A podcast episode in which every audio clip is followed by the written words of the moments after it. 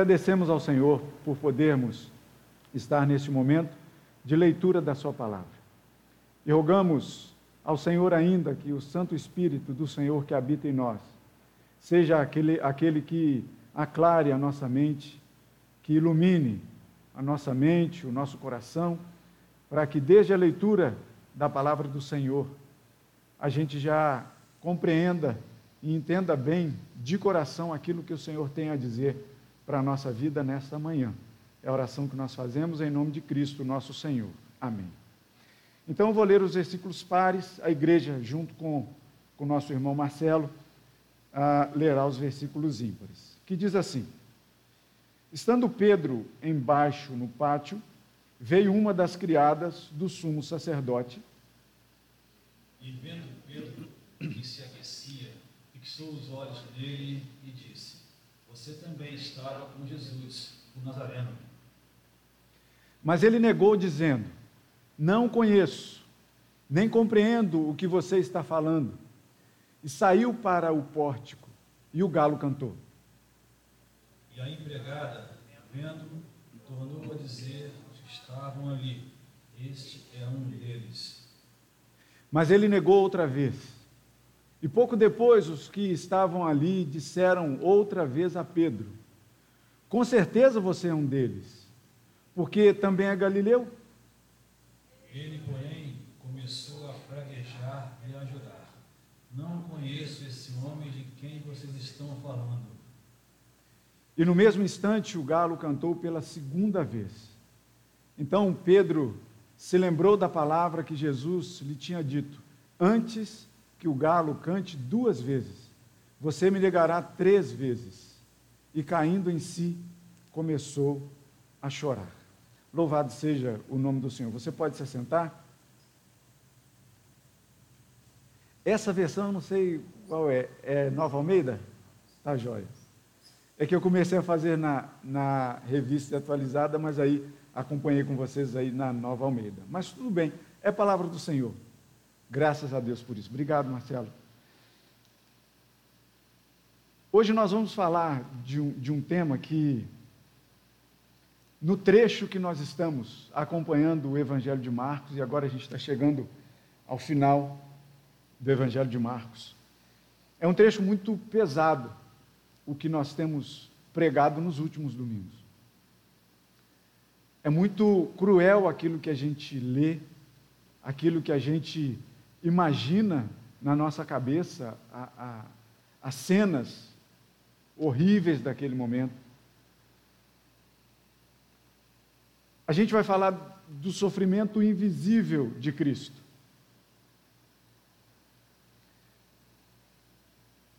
E há, nesse trecho aqui, a presença de um coadjuvante, um galo que canta. E eu estava pesquisando um pouco sobre o cantar do galo. E encontrei uma postagem de 2013, no G1, France Press, junto aí com a France Press, em março de 2013, e que falava ali do porquê do galo cantar a tal hora da manhã, ou perto ali do sol nascer, alguma coisa desse tipo. E aí, um estudo realizado por Tsuyoshi Shimura, Itakashi Yoshimura, da Universidade de Nagoya. Ele foi publicado na segunda-feira, dia 18 lá de março de 2013, na revista americana Current Biology, e falava de uma investigação científica dizendo do porquê do galo cantar ao amanhecer, e falava que o galo é controlado pelo ritmo circadiano. O que é isso? É o ritmo biológico do próprio galo. Ele canta porque a natureza biológica dele faz ele cantar ao amanhecer. É o relógio biológico dele. E aí tinha uma foto lá, né? E assim, por que eu estou trazendo isso aqui para vocês? Até para amenizar um pouco a situação como é, se tem como ser amenizado um pouco. Os comentários acerca dessa matéria foram assim, os melhores se você quiser rir, né? O primeiro deles foi que aquela foto, e eu concordo com o comentário, aquela foto não era exatamente de um galo, mas era de uma galinha, a foto que estava lá na reportagem. Já começa por aí, estranho, né? E aí, assim, algumas pessoas vão colocando comentário lá, dizendo assim, a foto é de uma galinha. Aí outro coloca assim, talvez uma galinha que gosta de cantar de galo. Outro diz assim, quer dizer que se nós levarmos um galo aqui do Brasil, lá para o Japão, ele vai cantar às 5 da tarde? Coisas assim desse tipo, né? E o último foi, talvez seja um galo confuso, horário confuso, tal, coisas assim desse tipo que são hilárias lá para a gente perceber. E aí que eu vi assim, por mais que as pessoas estudem esse cantar do galo, não é como o galo que a gente tem lá na casa da minha mãe, lá em Minas Gerais. Aquele lá, o ritmo circadiano dele, ou o relógio biológico dele, deve estar meio realmente confuso. Porque eu me lembro um dia, estávamos eu e a Isaura lá visitando a minha mãe, e daqui a pouco eram 2 da manhã mais ou menos, o galo começa a cantar. E a Isaura fala assim, mas o que é isso? Eu falo assim, aproveite, porque lá no Rio a gente não tem isso, né? E assim, um canta aqui, e aí o outro responde lá, e eu não sei se vocês já foram, ou já tiveram esse contato com o interior, e assim, o galo começa a cantar aqui, o do vizinho canta, daqui a pouco você escuta lá no silêncio da madrugada, um terceiro galo cantando, e vai assim, daqui a pouco eu não sei como que esse aqui fica sabendo de novo, e canta de novo, e vai passando assim, e de repente há aquele momento de silêncio, e depois eles começam de novo. Eles não têm exatamente um círculo, um ritmo tão circadiano assim, né? Pelo menos os de lá. Mas o fato é que o galo aparece aqui nesse texto como um coadjuvante. Ele não é a principal figura aqui desse texto, nunca vai ser. Assim como a gente faz um paralelo e diz também que igualmente a serpente lá em Gênesis não é o ator principal daquela cena. O ator principal de toda a Escritura é Cristo Jesus. Não há como fugir disso. E a gente vai falar aqui de um sofrimento que os nossos olhos, muitas vezes, não podem imaginar. O sofrimento que ele teve, e aí, aos mais fortes, aí eu convido você a buscar aí, deve estar disponibilizado aí na internet, alguma coisa desse tipo, se você ainda não teve coragem de assistir. Eu lembro que eu fui assistir com o Diácono Eduardo, no cinema, A Paixão de Cristo, de Mel Gibson, e assim, eu fui assistir, porque um professor de seminário, à época, tinha pedido para que nós, seminaristas, assistíssemos ao filme, e eu fui com o Diácono Eduardo, nesse dia. Eu não sei se ele gostou muito do convite no final das contas, porque o filme realmente é muito, muito pesado. E o que os nossos olhos veem ali do sofrimento de Cristo, na verdade, as palavras aqui do texto, elas mostram, e você pode ir fazer aí um passeado com a sua imaginação. Passeie com a sua imaginação e veja como essa leitura, e você pode expandir ela um pouco mais, você vai ver como é cruel o sofrimento que nosso Senhor Jesus tem. Um sofrimento físico cruel demais. Mas e o sofrimento que não aparecem nas marcas das chicotadas, nas cusparadas no rosto, nos socos que ele levou, nas chicotadas que ele levou? E o sofrimento que a gente não vê, diferentemente da coroa de espinhos que foi colocada na sua cabeça, provavelmente das grandes marcas dos ossos já sendo mostrados com o carregar da cruz, e o sofrimento que a gente não vê, é um sofrimento que Pedro causou a ele, e esse aqui, por que eu estou dizendo Pedro? Porque é o texto que está dizendo para a gente, é o sofrimento invisível que Pedro causou nele, é o sofrimento invisível que, de todos aqueles amigos dele, como o reverendo Gabriel acabou de dizer aqui, que nenhum ficou ali para ver essa história, ou para senti-la um pouco. Sabe aquela história de alegrar-se com os que se alegram, e chorar com os que choram. Ninguém ficou ali para chorar com Jesus. Ninguém ficou ali para sofrer um pouco com Jesus. Todos o abandonaram. É ou não é um tipo de sofrimento? Você nunca sentiu um sofrimento desse assim? Logicamente que muito menor do que esse de Cristo, mas você nunca se sentiu um pouco sozinho? E quando você às vezes está um pouco sozinho, não é um sofrimento que você sente? Nada comparado com o abandono que Cristo Jesus teve naquela hora. Nada comparado com o que Pedro fez com Jesus naquela hora.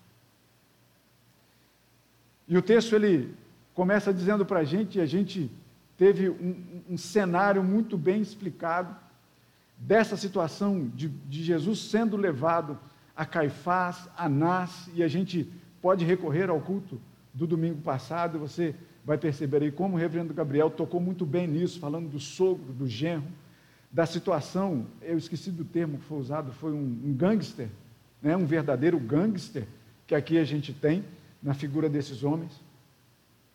E a gente tem Pedro, então, e eu vou recorrer à própria palavra para fazer junto com você o exercício que eu fiz ao estudar esse texto, porque Marcos traz para a gente aqui essa história, uma história muito cruel, uma história em que a gente percebe que Pedro, ele não é diferente de nós. E domingo passado foi muito bem pontuado isso aqui também. Nenhum dos discípulos de Jesus, e isso foi abordado no domingo passado, dizendo que por mais que a gente imagine e a nossa mente como é pequena, como é falha, porque a nossa própria mente nos faz imaginar que nós não abandonaríamos o Senhor como os seus amigos, como os seus discípulos, como aqueles mais próximos dele fizeram. Olha como a nossa mente nos engana. Se a palavra não está certa, dizendo que o nosso coração às vezes é enganoso. E a gente faz a extensão disso, dizendo que a nossa mente também é enganosa. Porque é muita petulância nossa dizer que se nós estivéssemos lá, nós não abandonaríamos o Senhor. Afinal de contas, quem nunca se pegou dizendo assim, Senhor, o Senhor me abandonou? Isso é uma fraqueza nossa, em dizer uma coisa dessa. Em a gente pensar que, Senhor, parece que o Senhor não me escuta. É legítimo a gente dizer isso, irmãos. Eu não estou dizendo que a gente não deva fazer isso, porque para quem que a gente vai recorrer? Para quem que a gente vai desabafar, se não com o próprio Senhor? A gente vê isso nas Escrituras. Olha os Salmos de Davi. Lê o livro de Jó. Vê se esses homens de Deus, se eles são sinceros em abrir o coração diante de Deus. Seja sincero também, não tem problema algum. Porque seria muito mais pequeno da nossa parte, entenda essa construção minha, se nós pensássemos que entre nós e Deus está tudo certo. Entre Deus e nós está tudo certo. Entre nós e Deus a gente tem que rever, tem que mexer em muita coisa. Ou você vive uma vida perfeita, tranquila, sem necessidade de olhar para o céu, sem necessidade de fechar os olhos às vezes, sem necessidade de elevar o seu pensamento, sem a necessidade de às vezes chorar diante de Deus. É diante de Deus mesmo que a gente tem que chorar. Por causa das nossas falhas. A gente tem que contar um com o outro, sim. Mas pode chorar diante de Deus. Pode se lamentar diante de Deus, porque a nossa natureza é humana. Então nós fugiríamos também da presença de Cristo naquela hora. Porque uma coisa é fazer como Pedro há pouco tempo. Irmãos, e a gente não está falando aqui de um decorrer de dias ou de semanas. A gente está falando aqui de um tempo muito curto, em que, se a gente volta um pouquinho aqui no versículo 30, em que Pedro olha nos olhos de Jesus e, com toda a segurança que aquele homem tem, com toda a força que Pedro tem, porque é um homem forte, a gente não vai negar, é um homem simples, mas é um homem forte, até porque seguir um andarilho, largar tudo que está fazendo para poder seguir a Jesus, tem que ser forte. A gente não pode negar isso também. A gente não vai ficar aqui tacando pedra em Pedro, né? A gente pode até ver essa construção aí. A gente não vai ficar aqui jogando pedra nele. Sabe por quê? Porque um dia tentaram fazer isso com uma mulher. E Jesus falou assim: olha só, se você não tem erro nenhum, se você não tem falha nenhuma, joga a pedra primeiro. E daqui a pouco estava a mulher e Jesus sozinhos. Então, a gente não está aqui como um acusador de Pedro, não, a gente está colocando aqui fatos para poder mostrar que Pedro é igual a mim e a você. Pedro, no versículo 30, se eu não me engano, não, um pouco antes, entre o 27 e o 31, Pedro está olhando nos olhos de Jesus, nos olhos não machucados de Jesus, guarde isso aí, nos olhos normais de Jesus, sem ter recebido soco nenhum, sem ter recebido bofetada nenhuma, sem ter recebido cusparada nenhuma, um rosto limpo de qualquer marca de sangue, sem qualquer hematoma. Pedro olha nos olhos desse Jesus, do seu mestre, e diz assim: Senhor, se for preciso, eu vou contigo até a morte. Jesus olha para os olhos de Pedro, e essa cena é muito emblemática, é bom que a gente guarde isso. Jesus olha para os olhos de Pedro, e diz assim: Pedro, ainda nesta noite. Percebe? É um tempo muito curto. Ainda nesta noite, antes que o galo coadjuvante cante, você vai me negar 3 vezes, Pedro.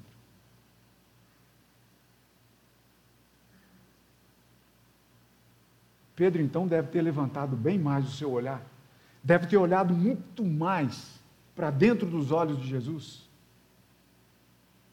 a ponto de contagiar todos aqueles que estavam juntos deles, olhou bem mais fundo nos olhos de Jesus, assim como muitas vezes nós olhamos nos olhos de Jesus e dizemos que nós queremos servir de todo o nosso coração.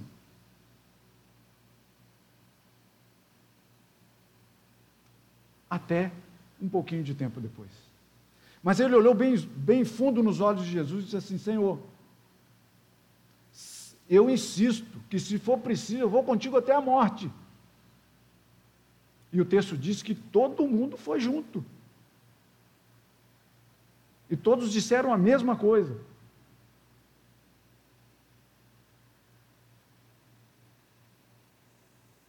Só que não foi bem assim, a gente sabe disso.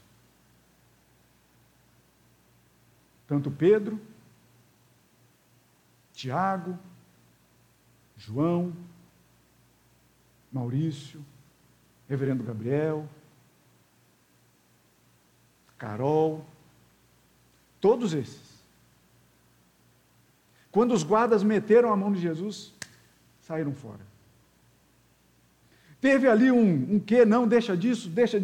Não, mas nós saímos também. Pedro ainda tentou fazer valer a sua autoridade, a sua voz, ao dizer: Senhor, eu vou contigo até a morte, e pega a espada e corta a orelha de um dos soldados.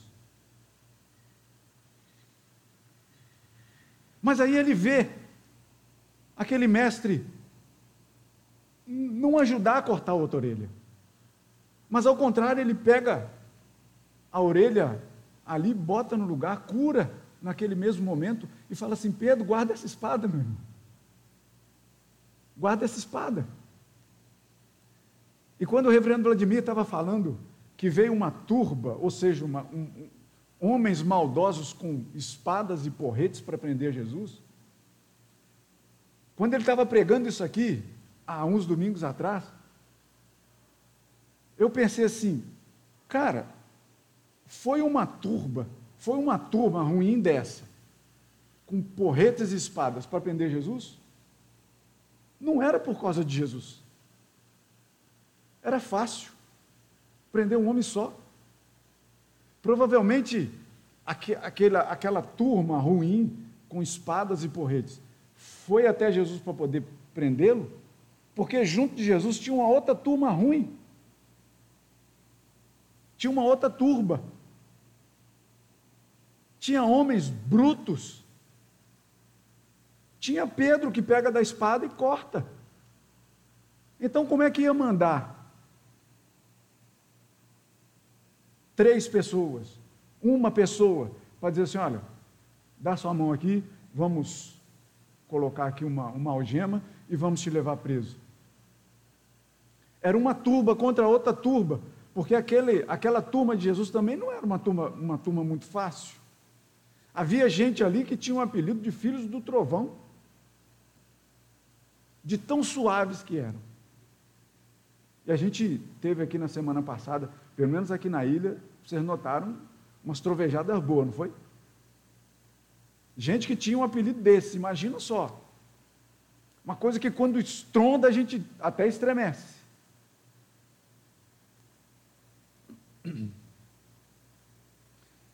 Mas o fato é que, por mais que a gente seja tão igual a Pedro, a gente continua sabendo quem é o nosso Senhor. A gente continua sabendo. Isso aqui é um ponto positivo também na própria vida de Pedro. Porque por mais que todo mundo tenha abandonado, todo mundo tenha fugido, Pedro, de alguma forma, ele queria acompanhar de perto aquilo. E eu não acho que era só por curiosidade, não.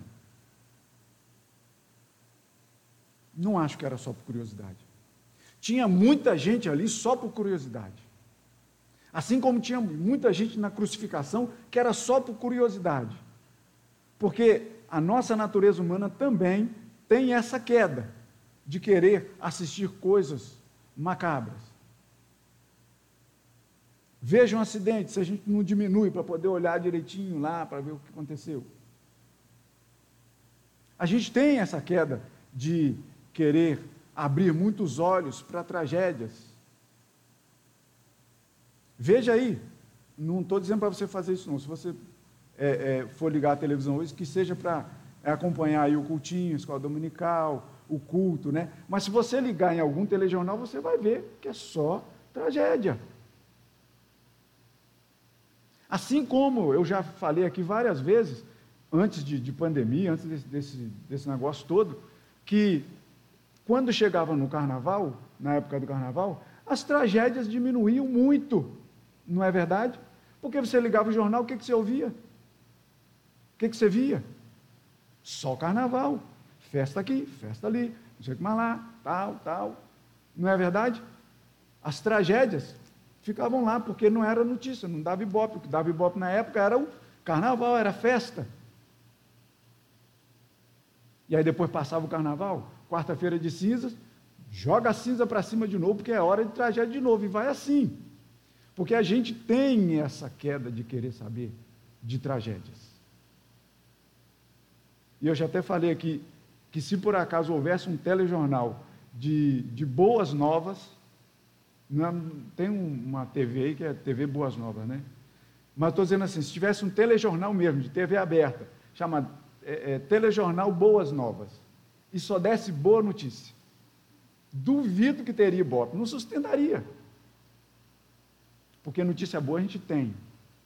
Mas então eu não creio que Pedro estivesse ali só por curiosidade. Em algum momento, na cabeça daquele Pedro que deve ter saído corrido dali, em algum momento Pedro deve ter pensado dentro do seu coração, é o meu Senhor que está ali. E agora os evangelhos, eles começam a trazer para a gente algumas informações que não um só traz. Os quatro evangelhos falam desse cenário. Mateus, Marcos, Lucas e João, eles falam dessa cena de Pedro negando a Jesus.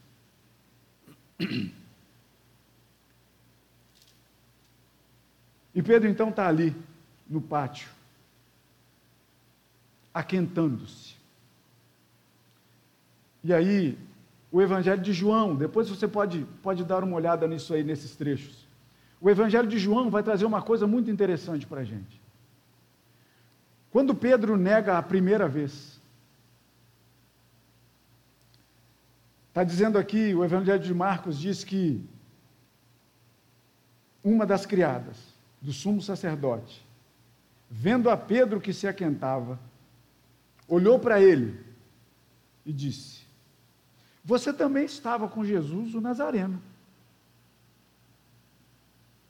Começa a olhar aí, a pensar nos olhares, de Pedro olhando para Jesus, na sua alta autoridade, de um dos principais apóstolos de Cristo, olhando na alta autoridade, dizendo: eu não vou abandonar o Senhor.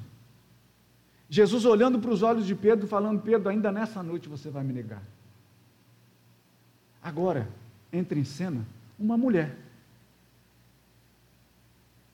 Uma mulher, que se destaque isso. Entra em cena uma mulher. E a gente sabe muito bem qual era o papel da mulher naquela época.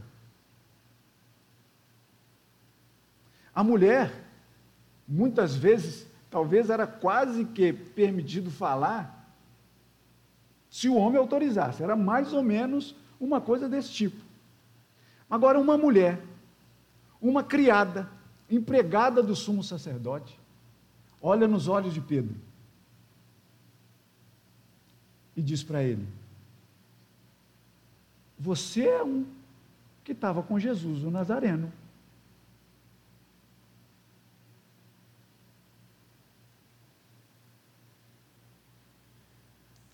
Uma das coisas que nos entrega são os nossos olhares. São os nossos olhares. Por isso é que, quando há uma foto de um menor contraventor no jornal, tem uma tarja preta nos olhos do menor. Porque muitas vezes os nossos olhares, eles nos identificam. É ou não é quando os olhos estão apaixonados, reverendo Gabriel e Nina? Os olhares são ou não são diferentes? É ou não é, Mateus, quando a gente olha lá para a pequena Sofia? Eu sei que está debaixo da máscara, mas o olhar condena o riso. Os nossos olhos nos entregam. E aí uma criada olha para Pedro, e o texto diz que fixou em Pedro, olhou para Pedro, e diz assim: você é um que estava com Jesus, o Nazareno.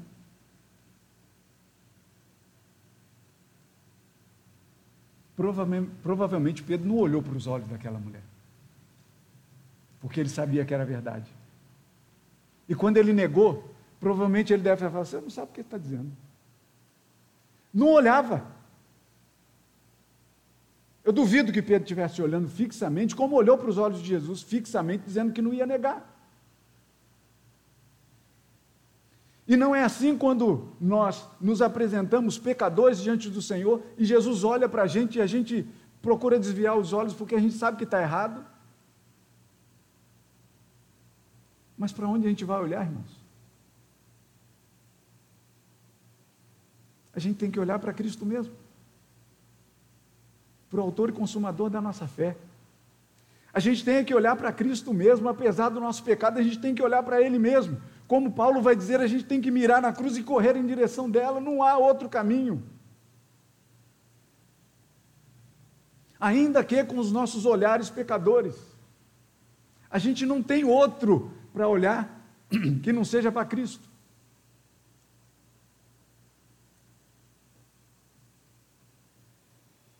Pedro então vai e diz: eu não conheço e eu nem sei o que você está dizendo.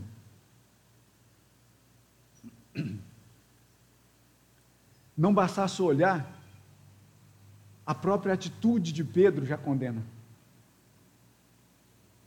Porque uma coisa está ali, sentada ao redor do fogo, dizendo assim: eu não sei o que você está dizendo, essa mulher está louca, tira essa mulher daqui.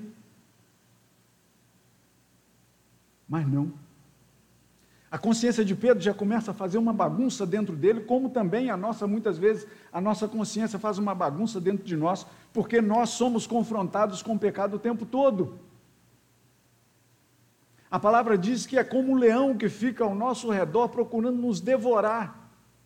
E diz que no nosso interior fica uma briga tremenda do espírito contra a carne. Essa confusão dentro de nós vai acontecer até a volta de Cristo. Mas não vamos nos acomodar com essa confusão.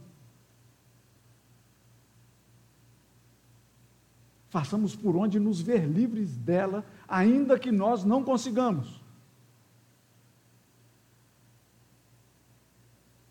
Porque apesar da carne ser fraca, o espírito é forte. E o Espírito de Deus é que intercede por nós com gemidos inexprimíveis. Ele é o nosso ajudador. Não foi isso que Cristo falou quando ele estava subindo ao céu, dizendo assim: eu não vou deixar vocês órfãos, eu vou deixar com vocês um outro consolador, um outro consolador. Eu já sou consolador de vocês, mas eu vou deixar um outro com vocês. É o que a gente lê: seja firme, inabalável e sempre abundante na obra do Senhor, sabendo que no Senhor o trabalho de vocês, o nosso trabalho, não é vão.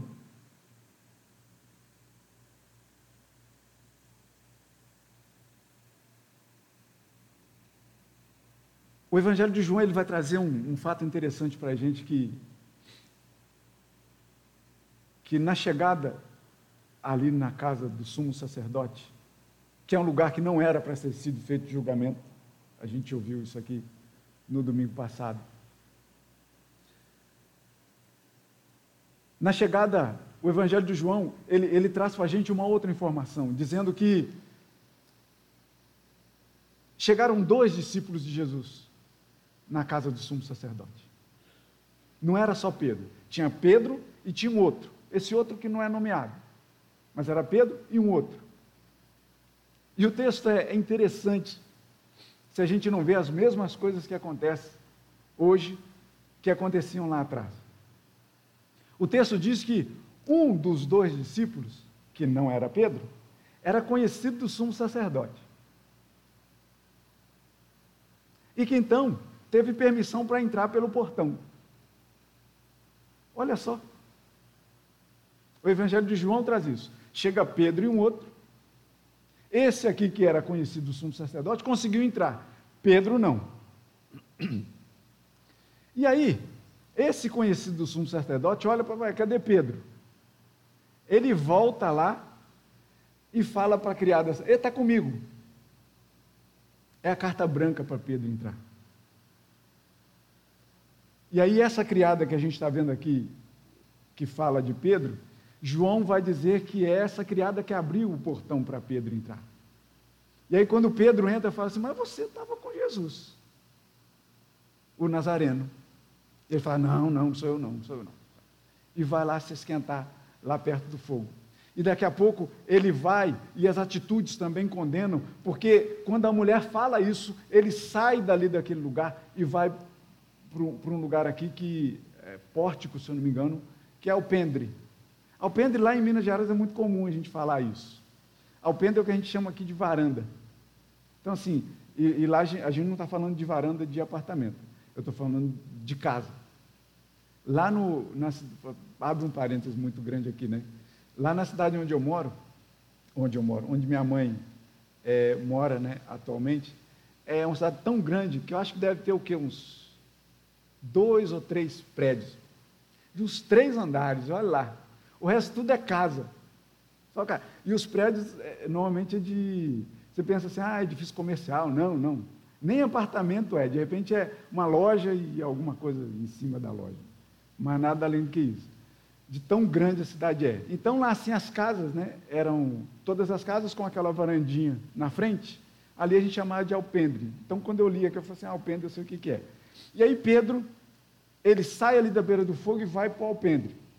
Lá para esse lugarzinho, em outro lugar da casa.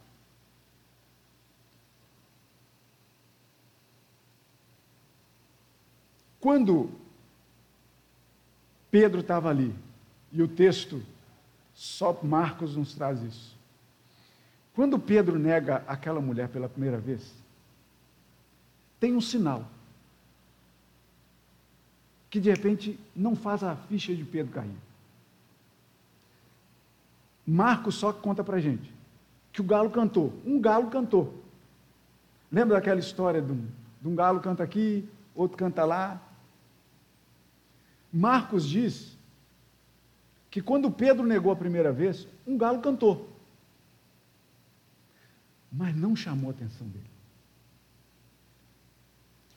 Ou se chamou, o medo de morrer, de estar lá junto de Jesus, era maior.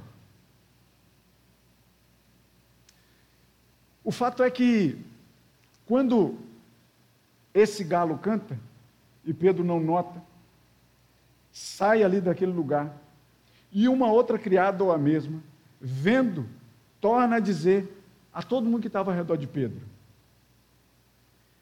Esse aí é um deles que andava com Jesus.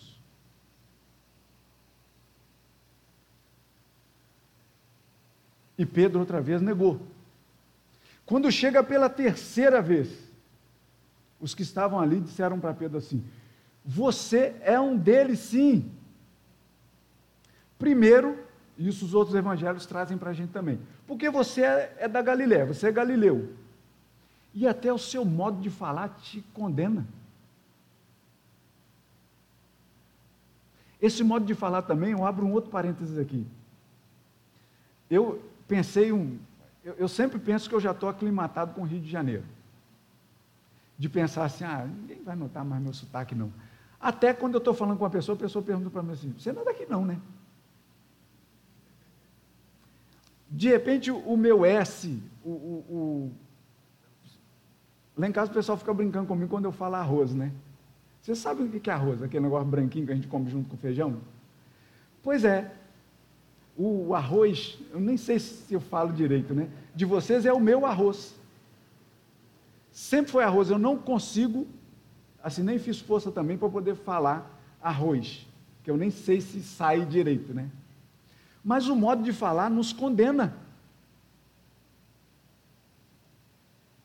E o modo de falar de Pedro, um daqueles que estavam ali, falou assim, é verdade, você fala igual.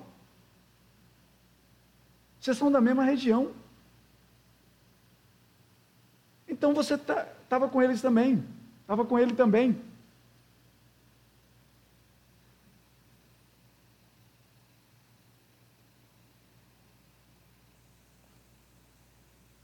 Versículo 71.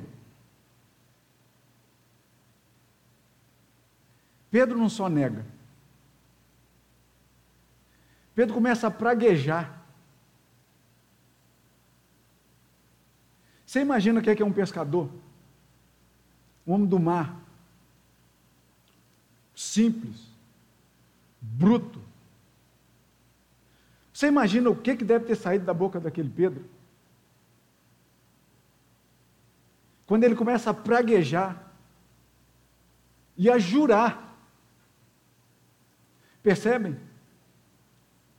A jura que ele fez para Jesus, com toda a força que ele tinha, usando talvez termos simples, mas fortes, dizer, não, eu vou contigo até a morte. O texto diz que ele insistia com veemência, dizendo para Jesus, eu vou contigo até a morte, Jesus. Que isso? Dá até para arrepiar, pensando naquele homem dizendo isso com toda a força que ele tinha.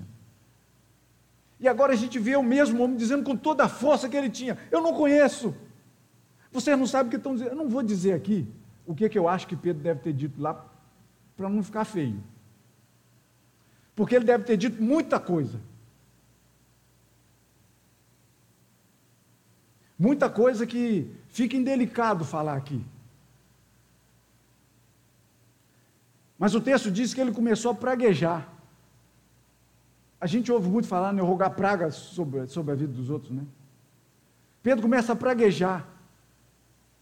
Pedro começa a jurar no meio dessa praga, no meio dessas palavras todas, ele começa a jurar. Eu não sei se ele jurou por Deus. Só faltava. Eu juro por Deus que eu não conheço esse homem. Vocês estão falando o quê? Pedro começa a praguejar. E aí eu venho com o evangelho de Lucas e de João juntos,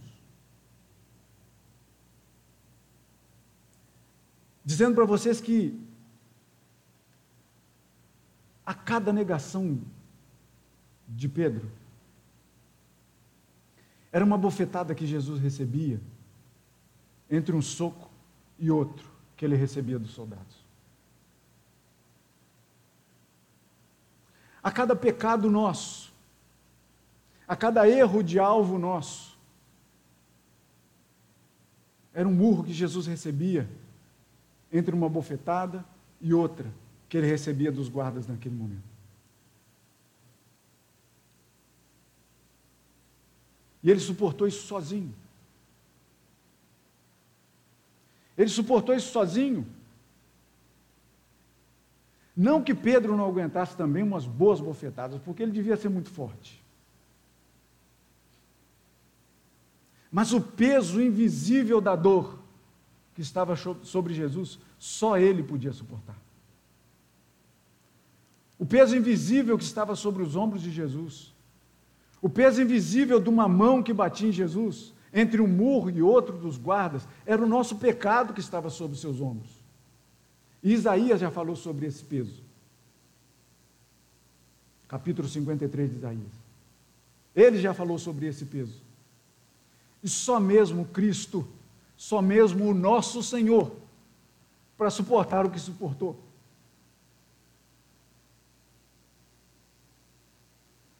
Não havia outra pessoa, não havia outro cordeiro que tirasse o pecado do mundo, não havia outra pessoa que conseguisse suportar nos ombros o peso do pecado de toda a humanidade,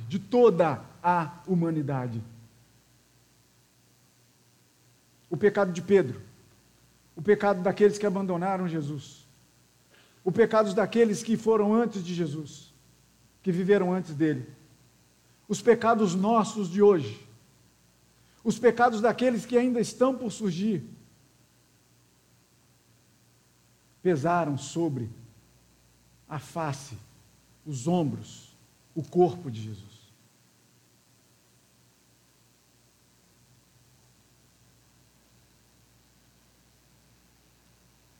E trazendo o evangelho de Lucas cruzado com o evangelho de João, o evangelho de João vai dizer que Pedro estava lá embaixo no pátio e Jesus sendo julgado em outro lugar.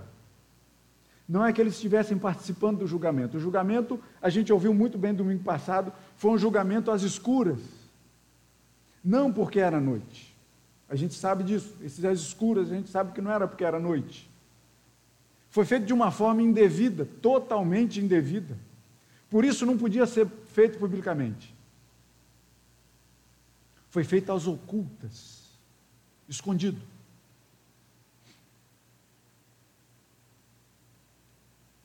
E ali, quando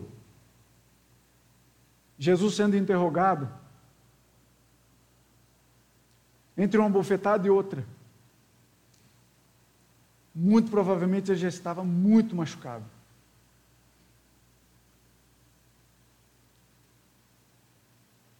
É perguntado para ele: você não vai dizer nada?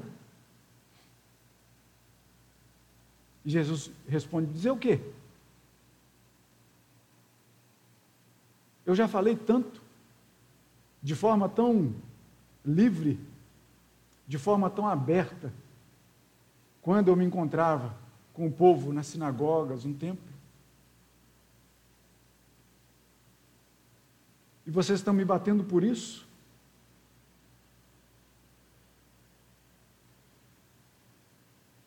E aí então Anás, o sumo sacerdote, manda para Caifás, o gangster, sumo sacerdote, tudo misturado aí. Então Anás vai, prende as mãos de Jesus de novo e manda para Caifás. E aí dá para entender, quando a gente pega um evangelho e outro, o que Marcos não traz para a gente, mas que Lucas traz. Que antes de Pedro negar Jesus pela terceira vez, Jesus está passando pelo pátio, onde havia um monte de gente ao redor da fogueira. E Jesus está passando ali com as mãos presas, provavelmente o sangue já escorrendo por tudo, os olhos desfigurados, o rosto desfigurado. Porque Jesus não era aquele que a gente vê nas imagens dos crucifixos, onde Jesus tem um ferimento aqui, outro nos pés, nas mãos, de repente uma ferida aqui, que parece aquelas feridas de filme, né? Que a pessoa recebe um soco, fere aqui, mas não incha. Jesus, então, ele está passando por ali, e o evangelho de Lucas, ele traz isso para a gente. E eu convido você a ir até lá comigo. Capítulo 22 do evangelho de Lucas, a partir do versículo 54.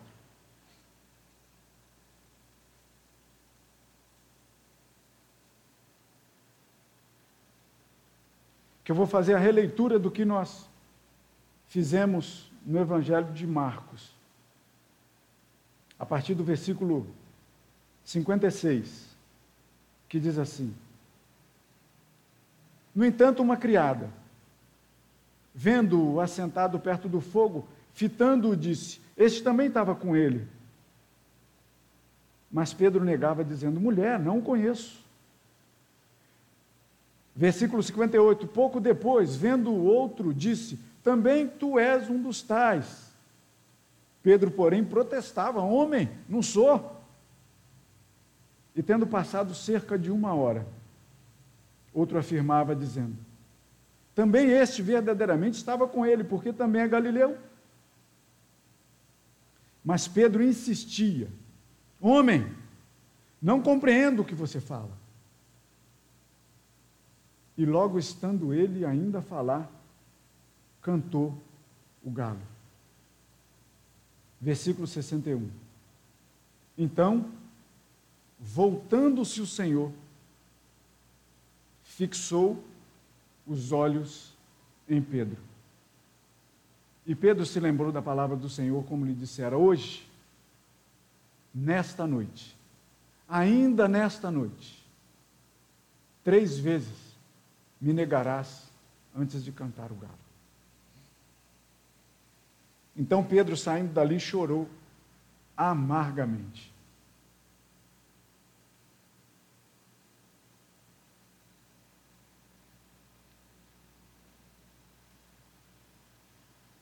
O galo canta. E o tempo de Pedro para. As coisas continuam a acontecer. Jesus continua a seguir para o seu outro interrogatório.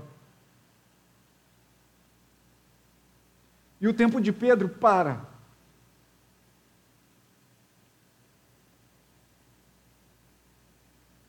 Assim como o nosso tempo também deveria parar em alguns momentos na nossa vida.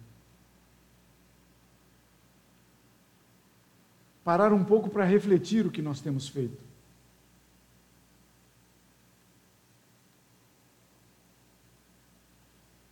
parar um pouco para medir o que nós temos falado, o que nós temos pensado, o que nós temos deixado de fazer.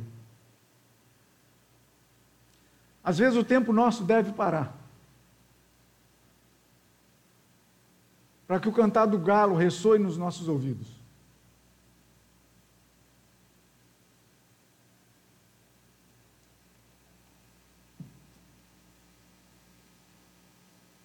Não somos diferentes de Pedro.